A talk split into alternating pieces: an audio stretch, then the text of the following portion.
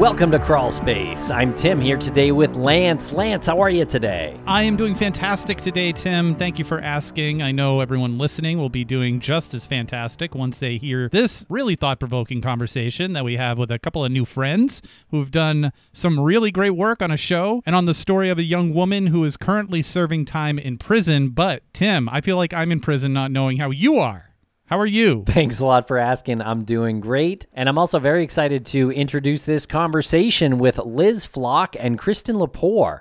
They have worked on the podcast Blind Plea, which it really is a hit podcast, and it is about Deven Grey, an Alabama woman who is in prison for killing her boyfriend John Henry Vance. And by all accounts, he was very abusive to her. And the story unfolds in the show Blind Plea. And like you said, it is a great show, and you learn a lot in this conversation. And if you're not sure what exactly a blind plea is, just starting there is a good point before entering into this interview and if you haven't listened to the show yet, find out what that is, and it will probably take you a little bit by surprise. And what shouldn't take you by surprise is Crawlspace Premium. And you can now subscribe on Apple Podcasts. And if you're not an Apple user, you can subscribe at crawlspace.supportingcast.fm. What you get is ad free episodes, early releases, and our weekly bonus show. And it's all bundled with Missing and our new podcast, Dark Valley. And speaking of that new podcast, Dark Valley, it does air every Friday, unless you are a subscriber and you will get the entire first half and now you will get the entire second half except for the last episode, which we are going to give you early, but it's going to be probably like a week and a half to two weeks before the public. So it's not going to come in that second batch. It's going to come just a little bit after because I personally feel like episode 11 needs to be processed for a little bit, but there are multiple reasons why. All right, let us know what you think on social media. Follow us at Crawlspace Podcast or Crawlspace Pod. We're going to take a quick break for commercial here, and we'll be right back with Liz and Kristen.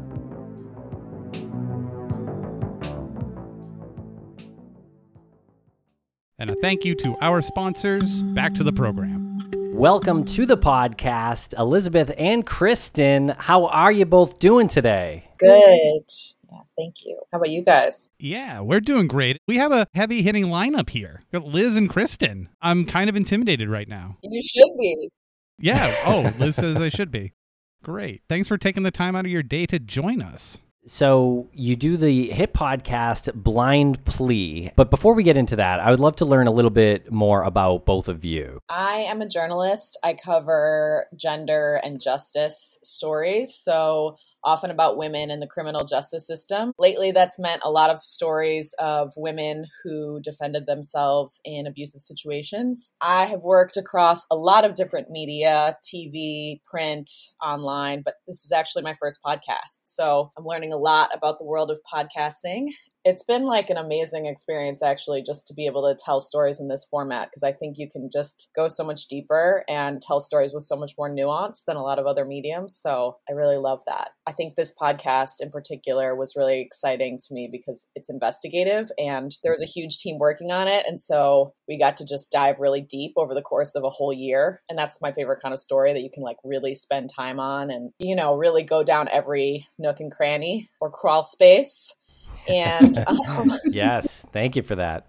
So yeah, go ahead, Kristen. My background's also in journalism. Uh, way back when I thought I was going to be a magazine journalist before print was dead.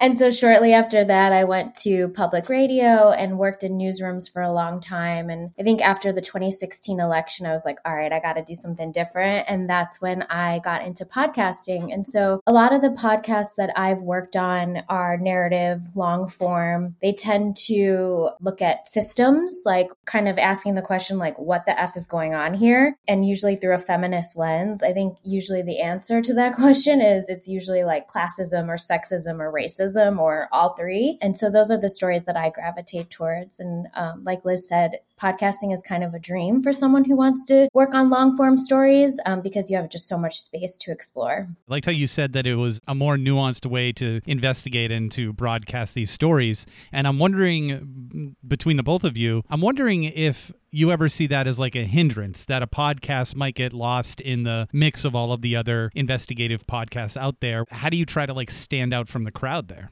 sure i mean i think it starts with the story like i could talk a little bit about how Петров. Lemonada and Liz joined forces and we talked to a lot of journalists who pitched us a lot of ideas. And I think this story was different in a lot of ways. It wasn't just an idea, it was a fully formed story. Liz had a long standing relationship with Deven, who's the main subject of this story. And I think that was so important that they've built this relationship over a long period of time. That really sets it apart. The fact that we have had so much access and so much trust, so much phone tape, but also we ended up seeing Deven in person in prison. And you don't always hear voices from people who are incarcerated. I also think just the fact the blind plea angle in this was so compelling because no one had heard of blind pleas before and definitely our marketing team jumped on that. Like obviously it's the name of the show. You know, whenever we're out and about talking about this show, that tends to be something people always ask follow-up questions about. Obviously, the story also had a race component that was really like again what the what the F like this this story needs to be told and I think Deven's fell through the cracks in a lot of ways. Like it wasn't really covered by the local media. And so there was just so much opportunity to tell a story that hadn't been told. Besides, like the length that you can dive into this and, and the time you can spend, what are the differences in mediums? What is the power of telling this story via the podcast medium? This story I actually was thinking about doing as a print story because I heard about Deven's story like three years before this podcast came out. I heard about it when I was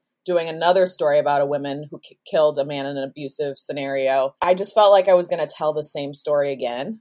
And I didn't want to do that. I felt like I wasn't contributing anything new to the conversation. And this has been such an ongoing issue for decades where like little has changed and we're still incarcerating women who have like pretty clear self defense claim. So I was like, I just don't want to do the same story again. It's not going to do anything. Actually, there was TV interest in this story a few times and then it fell through. And it seemed like they kind of wanted like a salacious spin on it. And I don't know, it just didn't feel like the right fit. And I did do one documentary on a woman who killed her abuser and it was it was great, but it was like a half hour, very tight. It basically just told the story of the quote unquote crime and gave like a larger you know, take away about how this was a problem, but we didn't have a lot of room to go deep. And I think one of the coolest things that I've found about podcasts is like you're basically making 10 films if you're doing 10 episodes. And I was like, holy shit, this is like so much work because we're making like 10 consecutive movies almost in audio, you know, interviewing like a thousand people. You know, one episode is about generational trauma, the ne- next episode is about the prison system or the parole system, the next episode is about like these personalities, and you never know what you're going to get. And I think that's the part as a listener and as someone who now makes podcasts that I really love is how you don't know what's coming the next episode and you can really just like maneuver around and really tell like a story is all of these things, right? It's not like some two dimensional thing. So I think that's really cool. It's very important as well. And we've hinted at the story that Blind Plea is telling, and it's a story of Deven Grey.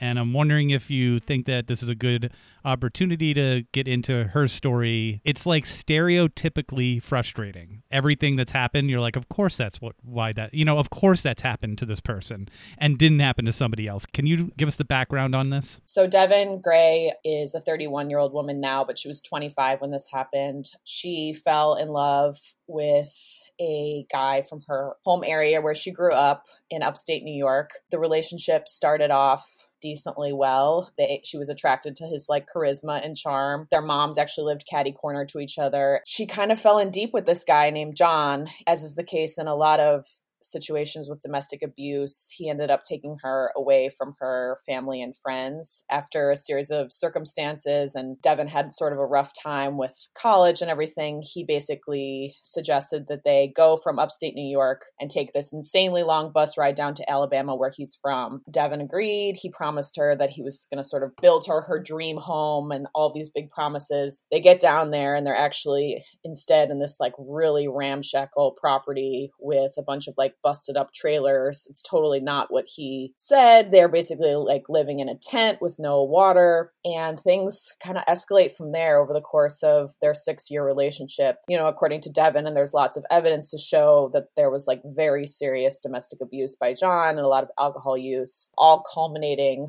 in the crime that the show revolves around, which is Deven shot John in what she says was self defense yeah, she was charged with murder. She was taken to jail and then prison. And she ultimately took a blind plea for manslaughter. So a lesser charge, but basically a blind plea is where you agree to a sentence and you don't even know what you're going to get. You basically just say, I'm guilty and leave it up to the judge. Yeah, despite a ton of evidence of the abuse that was sort of ignored in court. And so we go really deep in the show exploring exactly what happened here because there are a lot of Devens out there. She's not the only one. And her story, as Kristen mentioned, got almost no coverage when it happened. There were like a few like local news blurbs. And of course they say like woman kills man in domestic disturbance. And you're like, what does that even mean? Like, what is the story behind the story here? And unless someone's asking, or unless you have a good lawyer, it's like, yeah, she murdered him in cold blood. And then, of course, Deven is black and John is white. And so, definitely, dynamics of race came into play in her in her hearings and gender for sure with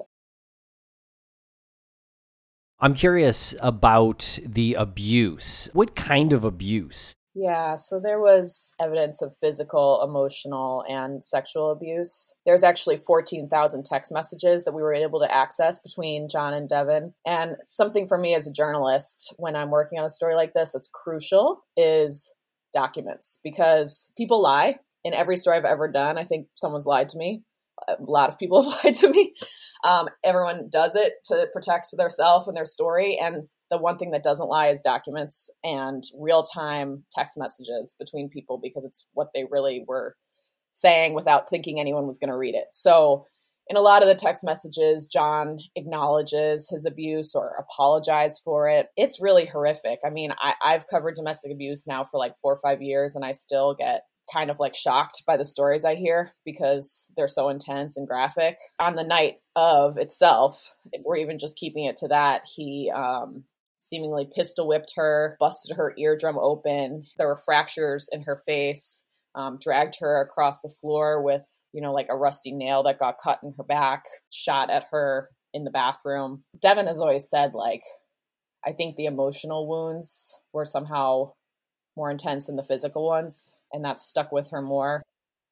Yeah. And sexual too, which is really horrific as well. Yeah, and you drew some comparisons in the show to the abuse to uh like human trafficking and how that gets started. Yeah, so I've reported a little bit on human trafficking and this story immediately reminded me of that because the tactics of the abuser or the trafficker are often the same, which is to isolate and really get a person away a victim away from everything they know, all of their touchstones, anyone they could ask for help. So by the end, and even really the beginning in Alabama, she couldn't really contact her family, her friends, their many states away. John allegedly monitored her phone. He had surveillance cameras, and you know, in trafficking, that often happens as well, where a person just feels like there there's no one they can even contact for help. And you know, sometimes it's physical isolation, and sometimes it's also just like fear, right? So like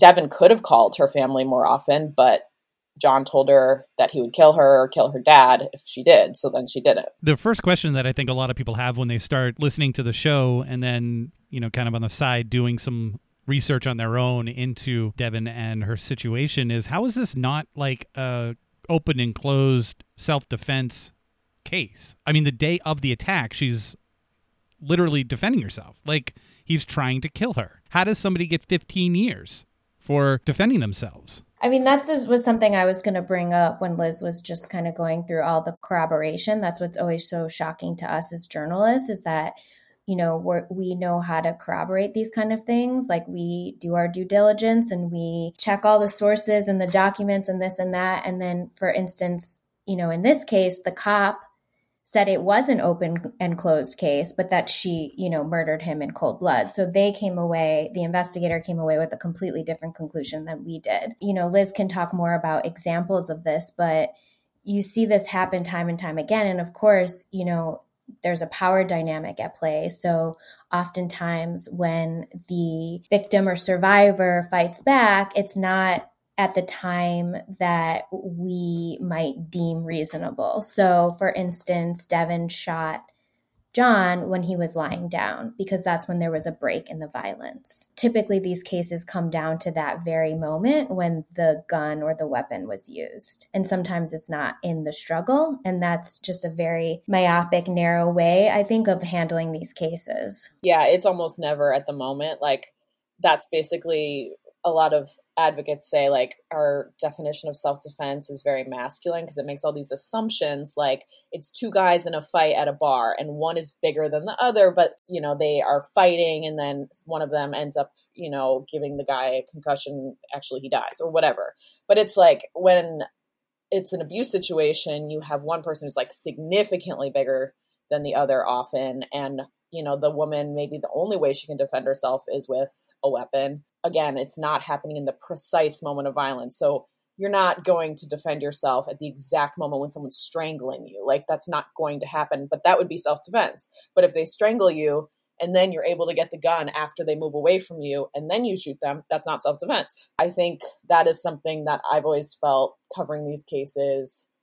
Our system needs to do a better job at addressing. Like, what is imminent danger? So for Deven, her lawyer said and other people said to us, Deven tells the truth to a fault. And so she said, like, they said, how much time passed before you shot him? She was like, I don't know, maybe five minutes. And like, that's done. You're you're done. You're going to prison. You know what I mean? So that is definitely the reason that Deven got that sentence. But I think the racial and gender dynamics also played a role for sure. And something just outrageous that I want to underline is that the investigator didn't even believe that she was abused that night. Like we have, I think that's kind of the most enraging piece of tape, maybe in episode two, is that he, you know, he didn't even believe it, even though she had injuries and there were photos, etc. And we'll be right back after a quick word from our sponsors. Thanks to our sponsors, and now we're back to the program. I mean, it really goes back to like this. I don't want to get like all historic and angry about it, but go ahead. Like, how far can the husband beat his wife before it's illegal? I mean, there's still loopholes in this country for marital rape. Like, you can still do that to your wife. And that's like shockingly barbaric and disgusting. There should be something in place here. Like, it's not not every single situation in a self defense case is the same thing. So there should be something where it's like, okay, maybe she didn't shoot him right during the attack, but look at all of the evidence leading up to this months and months and months of abuse. Like that should come into play. And I just don't understand why changes can't be made in this. Is that part of the goal with the show is to like push for change? I've always been uncomfortable with being an advocate because I'm a journalist, but I think the longer that I've been a journalist, on a particular beat, I feel like if you know enough information and you have enough analysis, then it's actually your job to like be on the line of almost advocating and so like or at least informing people who are doing the advocacy. And yeah i think that's something we bring up in the show is like having social workers instead of police um, respond to domestic violence or having law enforcement be more or judges be more trauma informed so they actually have like knowledge. And actually the investigator in the show we bring up later how he himself grew up with domestic abuse and still he's not seeing it. And so why is that? I think the psychology is probably pretty deep, but like getting people like that training so that they can recognize when they see something. And also like the whole system of like a prosecutor, right? Their job is to prove someone guilty whether or not they think that they are or they aren't. Um, and I think there's a lot of conversation right now about prosecutorial misconduct and having our prosecutors serve a different function, which is obviously supposed to be pursuing justice, not just pursuing a guilty charge at all costs just to like look good or get promotions or whatever the case might be. Yeah, and I'll say something else that we talked about in the show is like by the time the public hears about these stories it's almost like too late, right? Like that we have to like then change the law, like the damage has already been done, Deven's already in prison. It's like how can we get to these people sooner like with some sort of intervention or therapy or just some sort of social safety net that can kind of because domestic violence is everywhere. It's all around us. It's in all of our communities. It's it happens to every race every class. And so i think that's like the big question is how do we get to it before it enters you know the criminal legal system?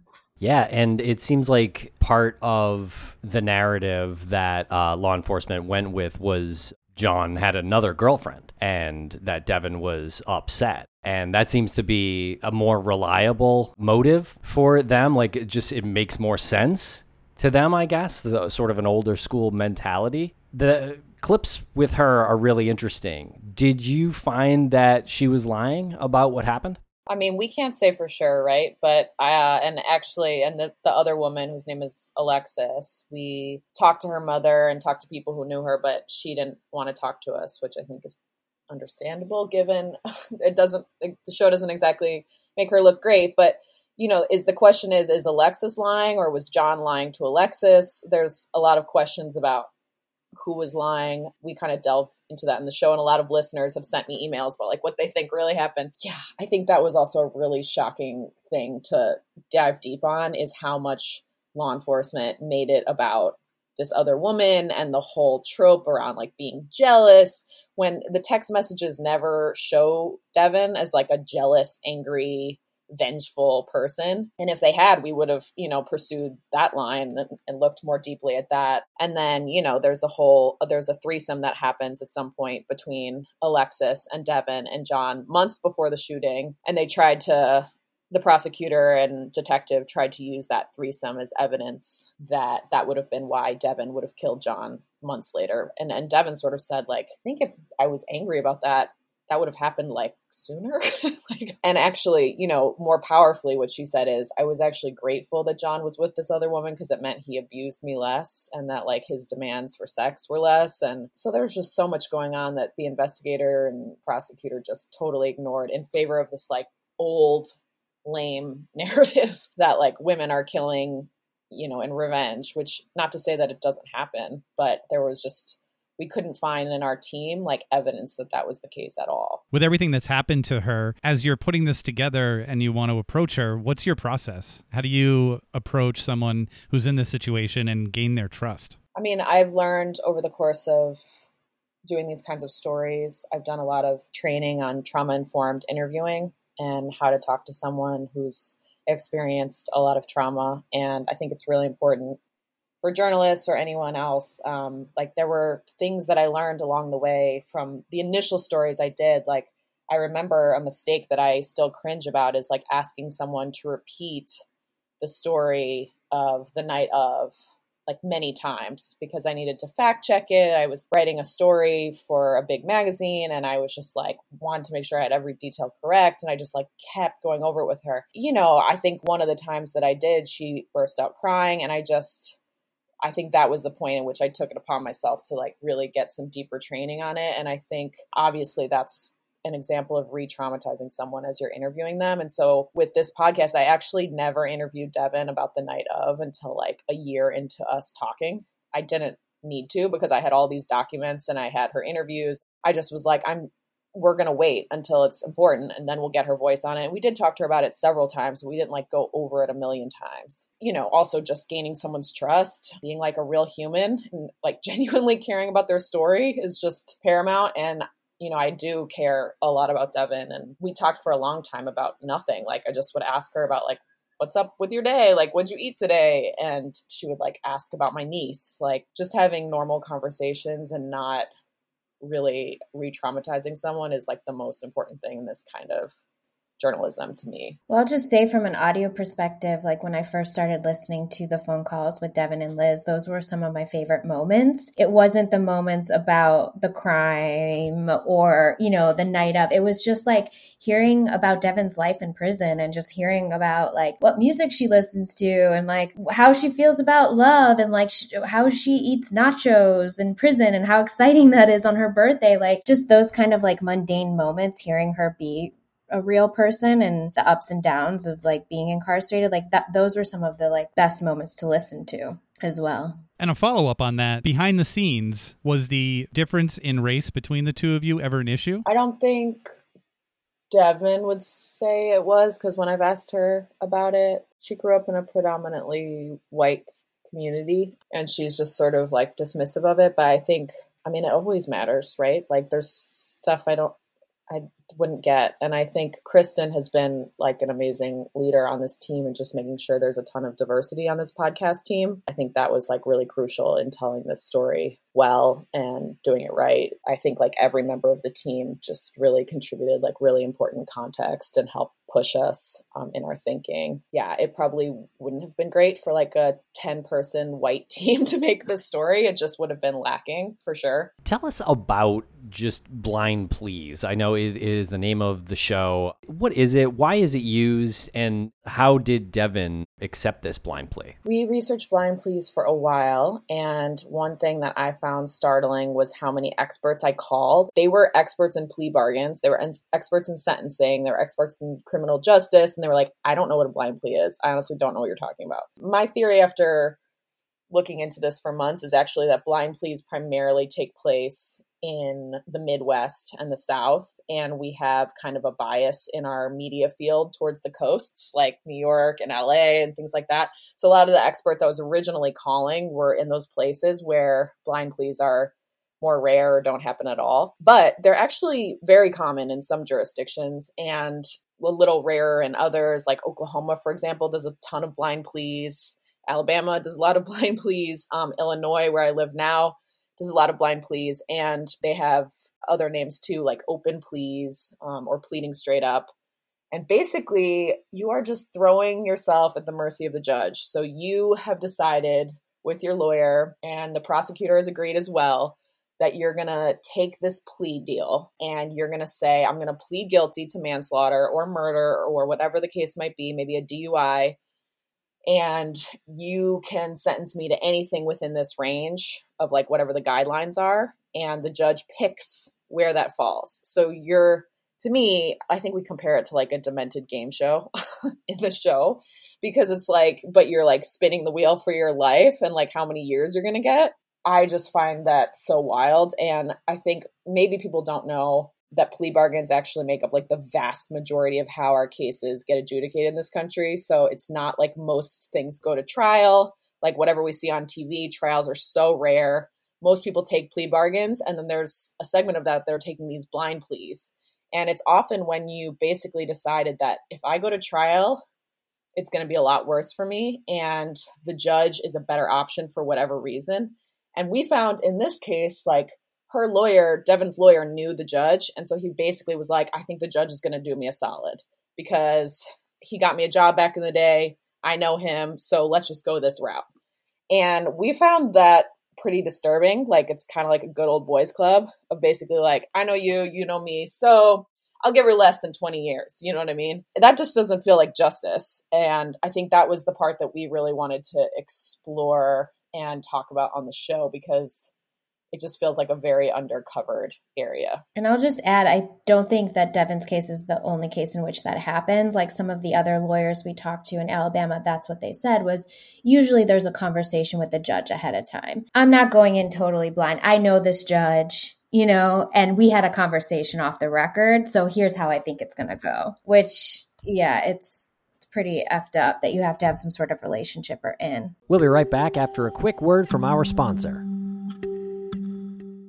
And a thank you to our sponsors. Back to the program. Have you found examples where it worked out for the person who pled guilty, like worked out better for them too, though? I mean, Deven's might be a, an example of that. She got 15 years, and had she gotten 16 or more, she would have had to serve every single day of her sentence. But because she got 15 or less, she had good time, which means if you are on good behavior, you can essentially have your sentence. In a lot of the cases, it's like people whose crimes do not look good to a jury. So Deven's might not look have looked good to a jury because she's a, a black woman killing a white man in a place where interracial marriages were banned until like the year 2000. So that's one reason. Or maybe it's a DUI and you hit someone and so you think like jurors are not going to look favorably on that obviously or it's a murder like a murder where someone thinks like hey the emotions of the case are going to run high with the with the jury so i mean there's definitely advantages to taking a blind plea. It just, I think, again, it gets to this idea of like what is actual justice in like in a more objective, fair way. And like we've always said that juries should be like a you know, a group of your peers making a decision about something. And in this case, with the judge, just one person. Even if there's a conversation beforehand, you really don't know how that person's going to rule. Can we get into the history of John a little bit? Is there anything that we can learn about his background that we can take from and say things can be done differently or there's some red flags or anything positive we can take out of this person? I mean, I think it goes back to what I was saying before. Like, clearly, we open up this series with this idea of generational violence, and, you know, John's grandma was a survivor of domestic violence and killed his step grandfather on the same property where he later took Deven. It's like, see something, say something. You know, so often I think like that's what we found is like there's this culture of like it's everywhere. So we're becoming desensitized to it and we're not going to step in and we're not going to say something. And there's just like a lot of generations where it persists. Yeah, I don't, I'm, I'm like, what can we learn from this, Liz? Like, how do we do better? There was times interviewing people about John where you feel like just so upset about this person and everything they did everything he did to Deven. And then there were other times where I really felt for John, just knowing that he grew up with his mom, who said that she faced severe domestic abuse from John's dad and then went on to date other abusive partners. All this is happening in front of John when he's a little kid. And then, like Kristen said, his grandmother shooting her abusive spouse on the same exact property 40 years earlier, which is just like a wild connection. And you're like, oh my God, it's such a coincidence. No, it's not a coincidence. it's like you can see the domino effect going down the generation. So, I mean, I think what Kristen said is right. It's, it's to me, it's domestic abuse thrives. And this is something advocates will always say, like in the darkness and in people not talking about it. If you just start to notice warning signs and red flags within your own community and people you know, friends, family, extended family, whatever, and ask questions, I think that's like a good place to start because a lot of people knew about Deven's abuse and probably knew about the things that John witnessed as a kid too. And it's like, did anyone step in or say anything? And so, you know, John is a victim too of experiencing severe violence. And I think we quote one expert on the show who says something equivalent to the lines of like, no one's first experience with violence is using it. And that just like haunts me. like basically someone they've had violence inflicted upon them first. I think that is what I think about a lot with John. What happened legally when his grandmother shot uh, his grandfather? Her name is Mama Cat, his grandmother, and she went to trial. And according to John's aunt, it was the shortest trial she's ever seen in her life. I think she was up for a hefty sentence and she got nothing and walked away free. On self defense. On self defense. but Mama Cat uh, was white, and also Mama Cat said that she defended him in the moment of violence which you know Deven could have said too. And did Mama Cat defend him in the exact moment of violence? Maybe, maybe not. But basically, she said she took her pistol out of her purse and shot him. Ugh, I can't help thinking Deven should be a free woman today. So, what is uh, Deven's sentence? I know 15 years, and then when is she eligible? She was denied parole immediately, too right? Kristen was actually at the parole hearing where she was denied parole and sat in on that. Gosh, where do I begin? I mean, basically, there was no one there in support of Deven. You know, Deven can't go to her own parole hearing. The defendant's family could come, the victim, in this case, John, his family could have claimed, but neither side showed up. So it was just really the state that was there to speak on their behalf. Um, it was kind of like crickets, and it went by really fast. The parole board, there were only two parole board members there that day deciding her fate, and they decided in five minutes that she would not get off on parole. And so, yeah, I don't want to get too much in the weeds, but essentially, parole is a huge problem in Alabama right now, and it it's just dropped to historic lows where there's evidence that these people won't reoffend and they're still not getting let out. And so Deven was just an example of that. And so after the parole hearing, her release date was set to April 2024. And there are a lot of developments in that realm in Deven's case. So y'all will have to listen to the end to follow along and figure out and find out what happens with her. Kristen, are you sure you don't want to get into the nuances and the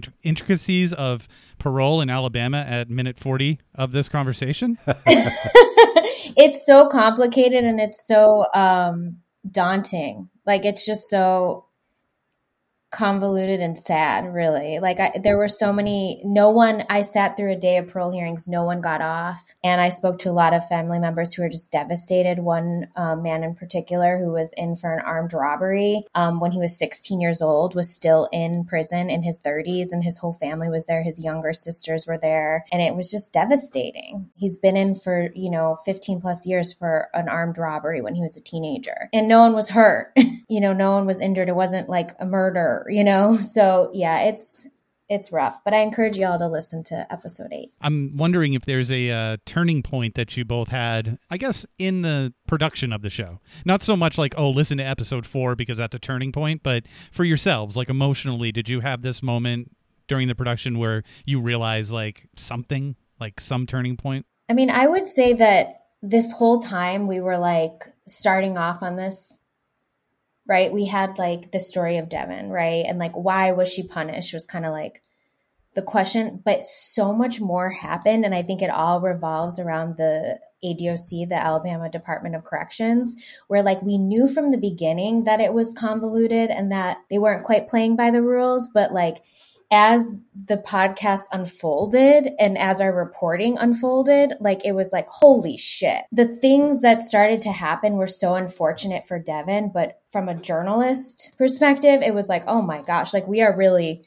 showing and not telling at this point. And so I think that was big for us. Like you just couldn't believe it was happening and there was just so much to explore. Like usually once you get to the end of a series, you're like tying it up in bows and like that was not happening at all with this series. And in episode 8 when we get into the parole hearing, there's also like a pretty dramatic scene where myself and one of our team members almost get arrested for trying to visit Deven in prison and I think that was a turning point for me just to realize that I had become emotionally invested and really upset by just the cumulative effect of covering these cases for so many years and seeing the same thing happen again and again and just the kind of bureaucratic machinations that really had like devastating impacts on people's personal lives, how little people knew about that. Like, I think we think of prison and we're like, oh, we know it's bad because might be like prison fights and you have to like sleep on the ground and you're, you know, away from your family. And like, we know all this, but we don't know is all of these like nitty gritty, like bureaucratic snafus that actually like ruin people's lives over and over again. And like Kristen said, that's kind of something that we were able to show in real time. And I think it's like wild when people start to see it and it's like, oh, these little things that go to like break a person down, like that is what prison does to you almost more than like any big, you know, like abuse scandal in a prison or something. So I think that's something that's like harder to for people to wrap their heads around. But I think that was like a turning point for me that it was breaking me down. I'm outside, fine, happy, like whatever. Yeah, I think that was that was the turning point. And I'll also just say meeting Deven in person. Liz had so many phone calls with her, but I eventually did make it into the prison to meet her, and that was huge. I think just being in the same room as someone that was so important to our team that we actually got to spend some in person time with her. Because ultimately I think the podcast does have a point of view and like you know it was just really important that we met her. And so that was that was huge. And I think like the civil right we I went inside with a civil rights attorney and he also got to meet Deven and he had done a lot of work on domestic violence. And so after meeting her, he was just like, wow, this is a textbook case. Like we went away feeling like she was so authentic and really telling the truth. Well, amazing work, you two and your whole team. And uh, we will be listening to the end of Blind Plea. And are you planning a season two? I mean, there's enough there to do a season two, but we need a we need a little break first. Well, thank you both for uh, joining us here today. We really appreciate your time. Thank you, guys, with such thoughtful questions. Thanks for having us, and thanks for listening.